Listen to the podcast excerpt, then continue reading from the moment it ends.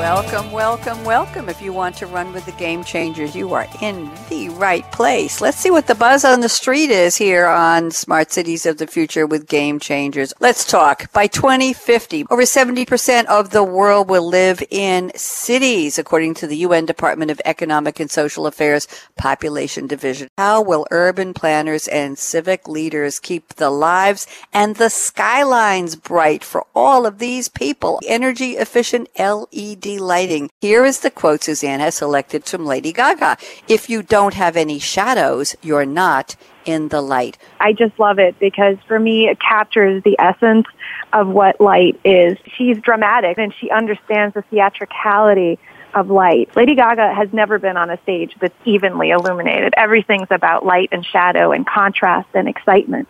And that's what gets me excited about light uh, in cities. Street lighting is a very conservative uh, business. It used to be, uh, you know, very similar, and uh, for decades uh, nothing changed until LED luminaires showed up. And uh, on these days, we are at the second technical revolution when uh, street lighting turns into a smart city infrastructure, and this is breaking up with um, a very conservative and traditional business.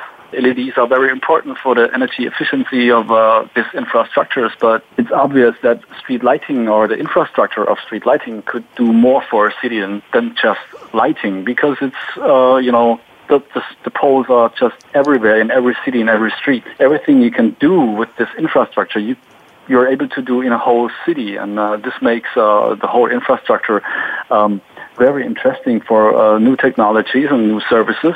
Smart lighting is really a um, incredible opportunity to make the city a safer place for all the people in the city and a better place and more sustainable. Fasten your seatbelt. What are you waiting for? Go out and be a game changer today. Be like Suzanne. Be like Matthias. Be like Marlon. Talk to you later. Bye bye.